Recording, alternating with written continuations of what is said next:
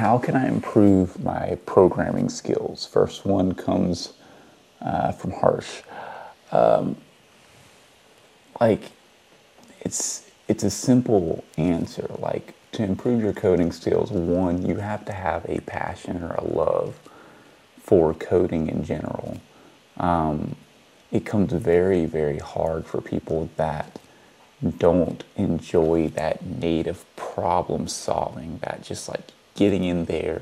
Because what's going to happen with programming is you're going to hit a brick wall. Every single time you make a success, you're going to hit another wall, and you move a little bit further, and a little bit further, and a little bit further.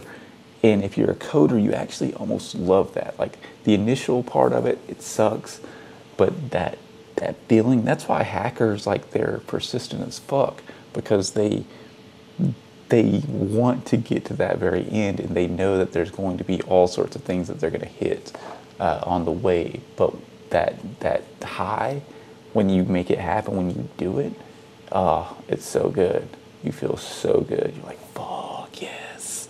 Uh, so the only way to really improve your programming skills is, one, you need to be passionate about it, feel passion. And then you just got to put in the work every single day. There's no way around it.